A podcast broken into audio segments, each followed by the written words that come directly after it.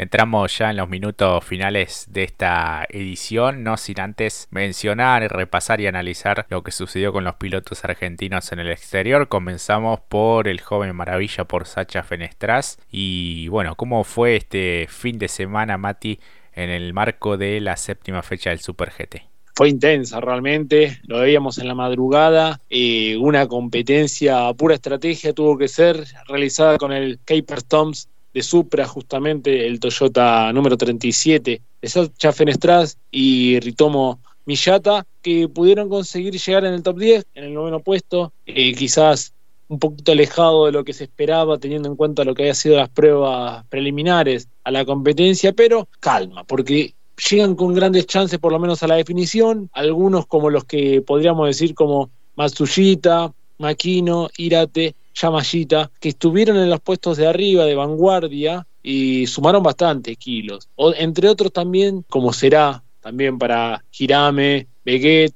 y eh, Suboy y Giuliano Alessi fueron más expectantes y por eso terminaron después del top 5, como lo hicieron justamente Sacha Fenestras y Millata. Tenemos que tener en cuenta que la última competencia será justamente en noviembre, el, justamente entre el 5 y el 6, dentro de un mes, el Motegi será la definición, la culminación de esta temporada, justamente, y lo que dijimos, ¿no? Teniéndolo a Sacha por lo menos bien ubicado, si bien en cuestiones de puntos uno dirá, bueno, tendrá chances para pelear, chances tiene concretamente, la diferencia de puntos no debe asustarlos porque uno dirá, bueno, pero está quinto, ya parece que la, dificultad 20 puntos, cierto, 20 puntos, pero también teniendo en cuenta cómo son las, las carreras aquí y cómo llegan algunos con más eh, kilos, como dijimos, Beguet, Michel, Masushita, ojo con esto, es muy importante tenerlo en cuenta porque dependiendo cómo se resuelva en estrategia, quizás con el auto un poquito más descargado, como lo llega justamente en lo que es el handicap, el Toyota 37 de Sacha junto con Ritomo Miyata, son 20 puntos, parece una brecha grande, pero matemáticamente y teniendo esto desarrollado y explicado, podría darse el lujo de quizás arremeter en el final justamente esta dupla y que el, franco argentino Sacha Fenestras se pueda hacer con el título, ya que nosotros nos vamos tranquilos teniendo en cuenta lo gran, que lo hemos visto en pista también, ¿eh? esto es muy valioso teniendo en cuenta cómo fueron los años anteriores y teniendo en cuenta también que va a estar desarrollándose próximamente en la temporada que viene en Fórmula E, está llegando bien, está condecorando una buena temporada realmente, por lo menos desde mi punto de vista, ¿no, Jorge? Así es, 20 unidades de los líderes. Por lo pronto Sacha y compañía deberán ganar y esperar que sus rivales no sumen, que sean novenos o un peor resultado de quienes vienen también allí peleando el campeonato.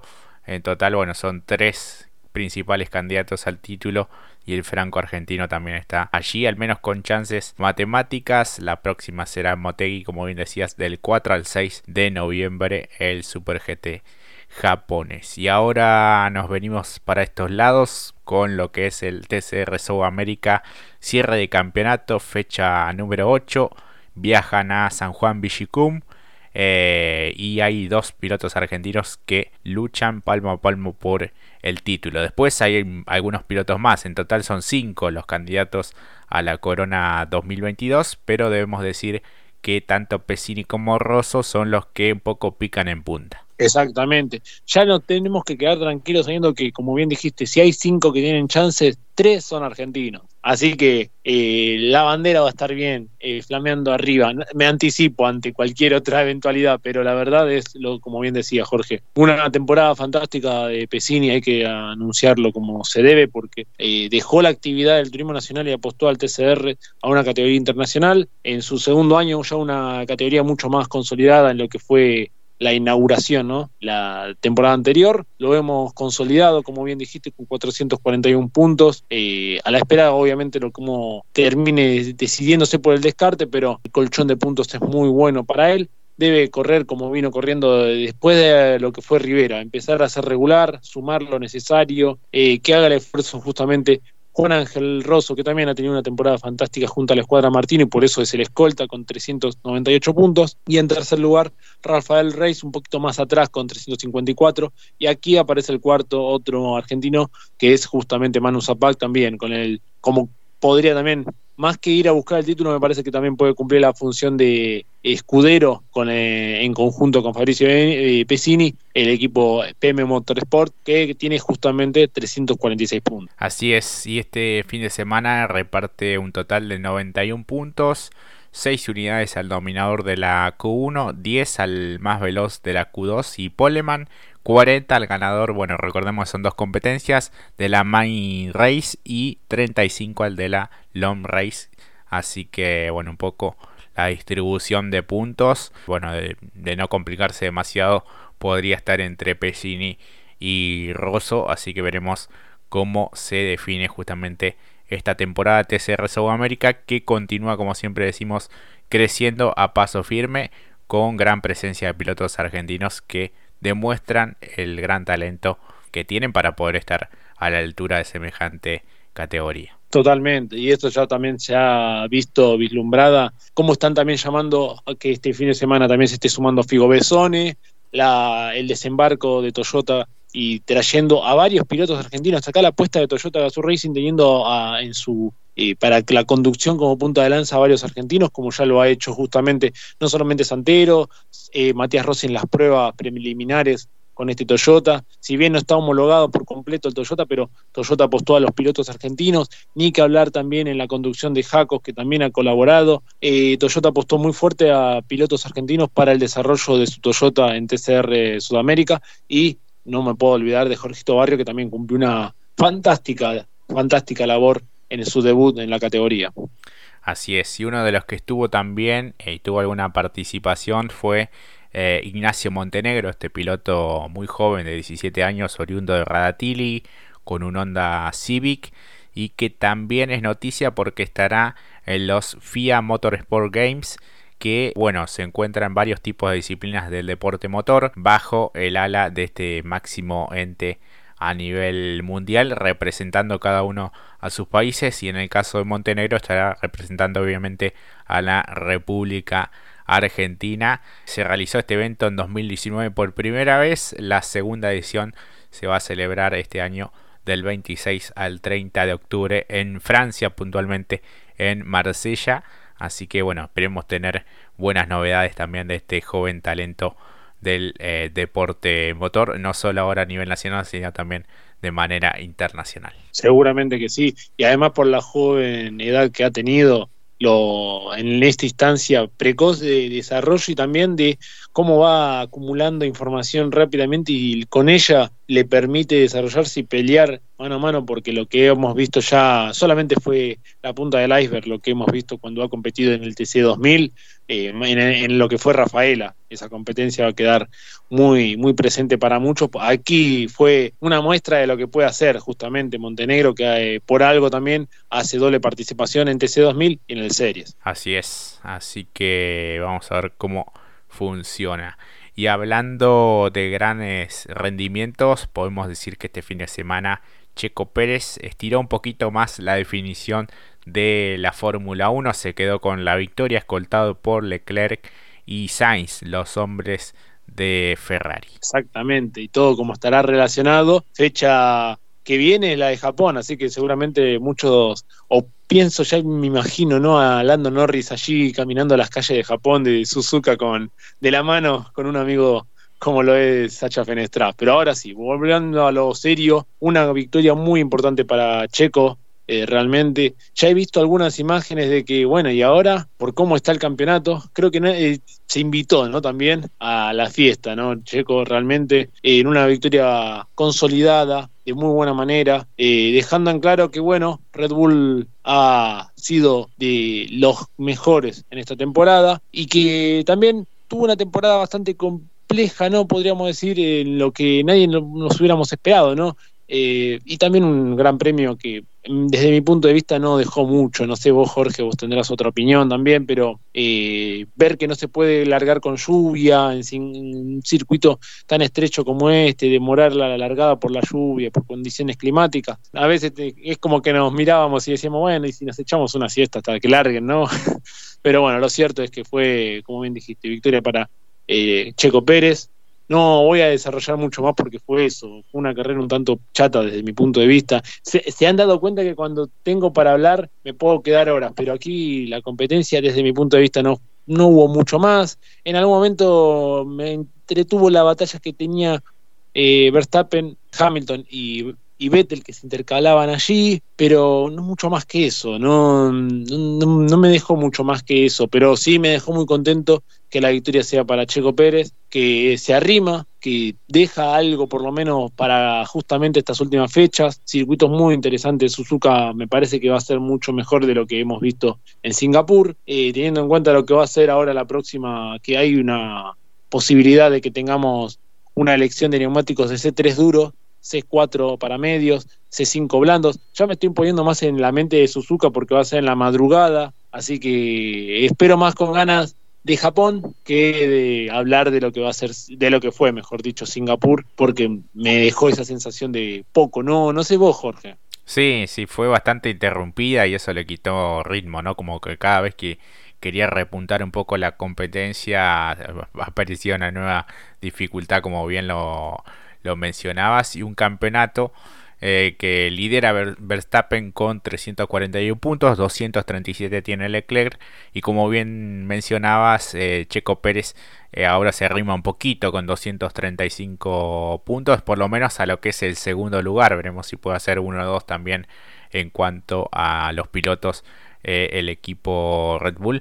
Así que así están las cosas. Russell tiene 203, 202 Carlos Sainz y Hamilton aparece con 170 puntos, ya bastante más lejos. Exacto. En el séptimo puesto, quien fue tercero y que la verdad también como y más tirando para McLaren, porque saben de mi devoción por McLaren, buen resultado para justamente Lando Norris, teniendo en cuenta, volviendo a lo deportivo, no tanto a lo, a lo que uno le pueda llegar a gustar, eh, este sprint final si el Checo sigue funcionando de esta manera, si tuviese algún que otro problema Verstappen, le queda muy bien. Suzuka, Estados Unidos, México. Eh, vamos a partir de la base por allí. Brasil es un circuito que le cae muy bien también a Red Bull. Bueno, veremos qué puede llegar a resolver allí justamente Checo Pérez. Es simplemente una ilusión, ¿no? Lo que también uno plantea, porque me parece que muy difícilmente se le pueda escapar eh, retener la corona justamente a Supermax Max Verstappen en una temporada que lo tuvo como amplio dominador hasta incluso para lo que fue esta competencia, que la verdad fue llamativa. Lo que, lo que vimos en Singapur fue muy llamativo. que Yo hay veces que digo, habrá llamado un llamado telefónico ahí de la FIA, che, párenlo de alguna manera, porque se nos termina, se nos termina el mundial. ¿Qué quieren que le diga? Yo lo pienso así, pero bueno, ojalá que Suzuka nos espere con algo mejor. Ojalá que sí. Eh, así que bueno, veremos qué es lo que sucede en la próxima fecha. En las últimas horas eh, hubo un anuncio importante por parte del Juncos Racing, ¿no? La estructura de Ricardo Juncos. Hablamos de indicar la eh, prueba que hubo con Agustín Canapino, la medición de la butaca y lo que tiene que ver con una exhibición en el Autódromo Oscar y Juan Galvez de Buenos Aires en el marco también de la fecha especial del turismo nacional, la carrera de los 200 pilotos en el Coliseo porteño y luego también va a estar en el circuito internacional de Termas de Río Hondo. Esto será en los primeros días de noviembre. Lo más cercano también en cuanto a los ensayos para Canapino y la estructura de Juncos tiene que ver con una prueba justamente en Sebrim el 12 de octubre, ensayos colectivos junto a otros equipos y lo que más nos interesa a nosotros por la cercanía también, lo que tiene que ver con esta fecha del TN y verlo girar también al propio Canapino con este vehículo de indicar algo que no se repite hace muchísimos años, 51 años después de aquella competencia mítica en Rafael, así que es eh, un hecho muy significativo para el automovilismo argentino. Hace rato que no veíamos una cosa así de estas características, por lo que significa indicar eh, a nivel mundial, todos los pilotos lo dicen también, es de los autos más complejos y más potentes también que existen en el deporte motor, así que verlos de cerca es sumamente, será sumamente impactante. Exactamente. Y, yo creo que ya muchos te están sacando la entrada, ¿no? Para estar en Buenos Aires, no solamente por lo que va a ser el espectáculo que va a ofrecer el turismo nacional, con los 200 pilotos que van a participar y se van a desempeñar, sino esto va a ser movilizante seguramente. ¿Qué le podemos sumar? Si hablamos de monoplaza o como quieran llamarlo, monoplaza, monoposto, Dalara, este tipo de vehículos está en segundo orden después de lo que es la Fórmula 1, en lo que es competición de monoplaza. Por eso muchos de los jóvenes pilotos cuando no encuentran una escudería y ya han pasado su periodo de prueba en lo que es Fórmula 2 apuntan a la Indy. Y la verdad que lo de Canapino es para sacarse el sombrero a un trabajo, un desarrollo de años para llegar a este nivel, que ya nos llamaba la atención cuando lo veíamos competir en simulador bajo el ala de Williams. Eh, no era, eh, ¿Qué más se puede pedir de lo que es justamente el Titán? Que sea de la mano justamente con el Juncos y que sean pruebas, por lo menos ya es prender una vela y tener en cuenta que quizás posiblemente el Indy está pensando a futuro eh, llegar a Riondo y tener, por lo menos ya girando ya es un, es algo, ¿no? Uno ya se pone, se sonríe, independientemente de quién sea el piloto, ¿no? Eso no tiene nada que ver con la marca, sino que es lo más importante, que, el, eh, que la bandera flamee gracias al deporte motor también. Eso también es muy eh, importante tenerlo siempre presente. Sí, tal cual, y uno miraba un poco la conferencia de prensa en el que hubo algunos empresarios argentinos, autoridades de Santiago del Estero, puntualmente de Termas de Río Hondo también, que será uno de los escenarios en los que esté girando este vehículo, el propio Agustín Canapino y Ricardo Juncos eh, y Emanuel Moriatis también por parte del TN. Moriatis visiblemente emocionado por lo que significa también para, para él como presidente de APAT poder este, ser parte también de este gran evento que nos espera porque Agustín va a estar debutando en el TN y porque también estará manejando este vehículo que cuenta con motor Chevrolet, de ahí también la relación comercial. Recordemos que Agustín Canapino es piloto oficial de Chevrolet y bueno, al menos tiene la chance de poder subirse a este vehículo nada más y nada menos que en Buenos Aires ante un gran marco seguramente de público. Será sumamente fantástico. Y, bueno, lo de Juncos ni hablar, ¿no? Es una inspiración para cualquier persona y más del deporte motor, ¿no? Porque se fue con, como quien dice, con una mano atrás y otra adelante a Estados Unidos, con un sueño que hoy ya es visible y es real y que se ha ganado un respeto y un nombre también en lo que significa indicar y bueno, ojalá que esta sea un poco la puerta o el camino a trazar para poder tener dentro de algunos años también a indicar en, en, nuestro país. Creo que Termas es el escenario ideal por las características en cuanto a la estructura y porque es hoy por hoy el mejor circuito de Argentina y de Latinoamérica. Totalmente, de acuerdo. Y sumando a ello el trabajo que ha hecho Jungos, que incluso periodos de pandemia, cuando no había automovilismo, desarrollábamos también un poco la, lo que era la temporada y la campaña de los, de los jóvenes promesas que tienen en su escuela, Juncos en Indy Light, y veíamos con contundencia, encontrando alguna señal en YouTube o medio pirata, anunciábamos ¿no? las competencias allí y nos entreteníamos también con ello y era siempre verlos allí en el podio, consiguiendo títulos en los últimos años, teniendo un museo muy interesante también que cuando van los pilotos ya sea eh, el propio Regalía que vuelve con aspiraciones o por lo menos da una vuelta por allí, o otras tantas como también Dapero, también otros grandes pilotos que están intentando hacerse hueco en, Europa o por lo menos a nivel internacional, cuando recorren por allí vemos con la, gran, el gran museo o la gran interperie que ha hecho.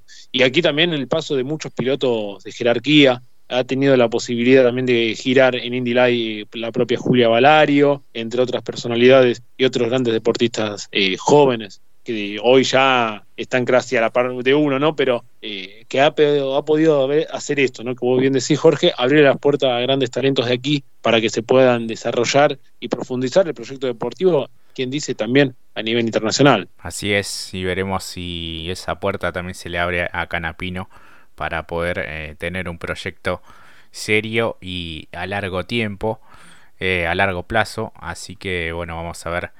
Por lo pronto descartó la posibilidad de 2023, es sumamente difícil desde la parte económica, pero al menos tendrá esta chance de esta prueba el 12 de octubre y de verlo girar tanto el 5 como el 6 de noviembre en Buenos Aires, posteriormente también en Termas de Rigonto el 9 de noviembre. Así que bueno, esta era la noticia importante también que se venía anunciando y que se venía esperando. Por lo pronto hay algunos rumores también de que podría haber entrada libre para lo que es la fecha de TN, pero bueno, es cuestión de que se confirme y en su momento también se, se dará a conocer. Pero bueno, de todas maneras es una fecha importante para poder estar allí en familia y reventar el autódromo para eh, ver esa gran competencia del TN, tanto la clase 2 como la clase 3, y con este plus también de poder ver de cerca un auto de indicar. Exactamente, yo me imagino que en estos días le están dando al F5 y al actualizar, no ya sea del celular o desde la computadora para poder sacar una entrada, ya me lo estoy imaginando. Estos días debe, debe haberse saturado, justamente quien lleva a cabo, porque en esta semana se iba a realizar el, el comienzo de la venta de entrada tengo entendido. Así que me imagino que ya desde hoy debe haber sido una locura. Sí, sí, ni hablar. Así que es la fecha de, del año, así que los fanáticos no se lo van a querer perder y todos los amantes del deporte motor. Bueno, Mati, estamos ya sobre el cierre. Una gran edición cargada de información, de análisis, de invitados también. Así que bueno, esperemos que la hayan pasado todos muy bien del otro lado. Yo encantado, realmente. Hablamos de Mouras, de la gran carrera también de los 200 kilómetros, hablamos de lo que se viene que es el turismo carretera, un poco de lo que es también los grandes deportistas a nivel internacional, de la gran noticia también de Canapino y del Juncos Racing justamente. ¿Qué más se puede pedir? Y de los grandes invitados, a los pilotos. Que ya las gracias nos queda chico. En cualquier momento vamos a tener que, no sé, mandar algo a los pilotos también, pero bueno, agradecerles. E incluso a los que no estuvieron y que también se coparon desde las redes, compartiendo ya sea incluso las menciones que hacemos nosotros, que se van encantados. La verdad que me, encanta que los pilotos digan, menos de esto, menos de piloto de la fecha, no me etiqueten. Eso ya es algo que quiere decir que también vamos bien, ¿no? Vamos en buen camino. Así que simplemente agradecer a los que están del otro lado, a los pilotos, ya las gracias que nos queda chico, así que simplemente también gracias nuevamente. Gracias totales, como dijo Gustavo Cerati también. Así que bueno, muchas gracias por habernos acompañado. Nos pueden seguir en las redes Punta y Taco 2022 en Instagram y en Facebook. Los esperamos y la vamos a seguir allí. Por lo pronto nos despedimos y será hasta la próxima. Que la pasen muy bien. Chau, chau.